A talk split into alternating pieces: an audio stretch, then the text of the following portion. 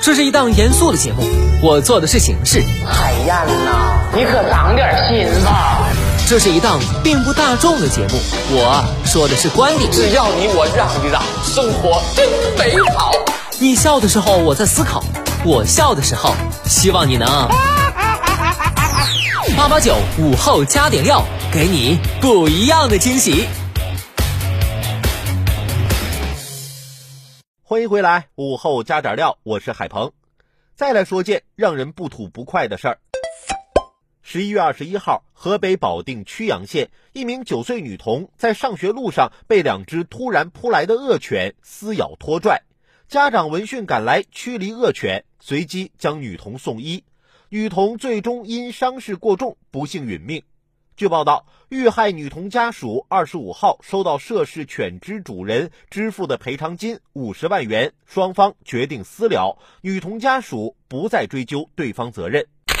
恶犬拦路咬死九岁女童，令人发指。女童家属收到赔偿金后，同意与涉事犬只主人私了，这个结果不免让人感到错愕。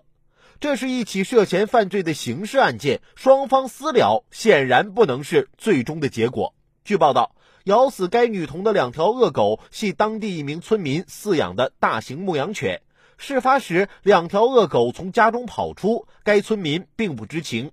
咬人的狗是有主人的，而不论狗从主人家跑出去的原因是什么，主人对狗的管理看护都存有极大的疏忽和漏洞。刑法第二百三十三条设定了过失致人死亡罪，是指行为人因疏忽大意，没有预见到或者已经预见到而轻信能够避免，造成他人死亡、剥夺他人生命权的行为。饲养的动物致人损害、侵犯他人权益的，由饲养人或管理人承担责任。这是侵权责任法等法律确立的规则原则。从本案情节看。涉事犬只主人应该能够预见到自己饲养的两条牧羊犬有外出咬人的危险，由于疏忽大意，没有预见到危险，或者预见到了危险却轻信能够避免，没有采取必要的防护措施，在管理责任的围栏上留有明显的缺口，最终导致悲剧发生。在客观上发生了女童被狗咬死的危害后果，且这种危害后果与行为人的过失之间存在明显的因果关系。按照过失致人死亡罪的规则标准，如果涉事犬只主人并非无刑事责任能力人，此案就具备了过失致人死亡罪的主客观要件。涉事犬只主人涉嫌过失致人死亡罪，根据刑事诉讼法的规定，过失致人死亡罪应由公安机关侦查取证，再由检察机关提起公诉，由人民法院审判。也唯有如此，才能让负罪者付出应有的法律代价，才能起到必要的惩戒、震慑、教育作用，才能给死去的女童及其家人一个法律交代，才能守护司法的公平正义。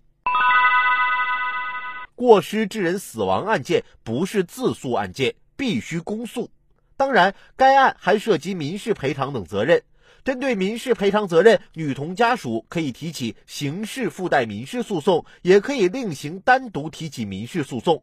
如果双方愿意私了，涉事犬只主人所给付的赔偿金能令女童家属接受，双方可以就民事赔偿责任部分私了，但刑事责任部分却不能私了。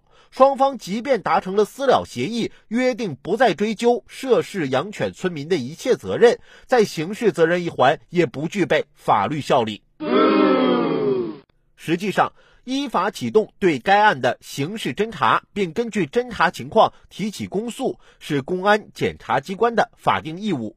对于当事双方达成的私了协议中的刑事部分，公安和检察机关不能认同。应当根据法定职责进行刑事立案。十一月二十六号，曲阳公安局灵山派出所一名工作人员已经告知媒体，恶狗咬死女童案已交刑警队负责。当地公安部门是认可了当事双方的私了协议，终止案件调查呢，还是依然在按程序调查？有待于当地公安部门给出回应和解释。恶犬咬死女童案不能止于私了。涉事犬只主人应当承担全部法律责任。这不仅仅应该成为一种舆论的呼吁，更应该成为公检法部门的履职自觉和规范动作。近年来，狗咬伤人、咬死人的事件频发，其中很多事件都涉及犯罪。司法部门一定要对每一起狗咬人案件中的饲养人或管理人责任都进行严格的审视，该立案就立案，该公诉就公诉，该判刑就判刑，绝不能姑息轻纵，从而为狗咬人筑牢刑责的笼子，为人养狗夯实法律底线。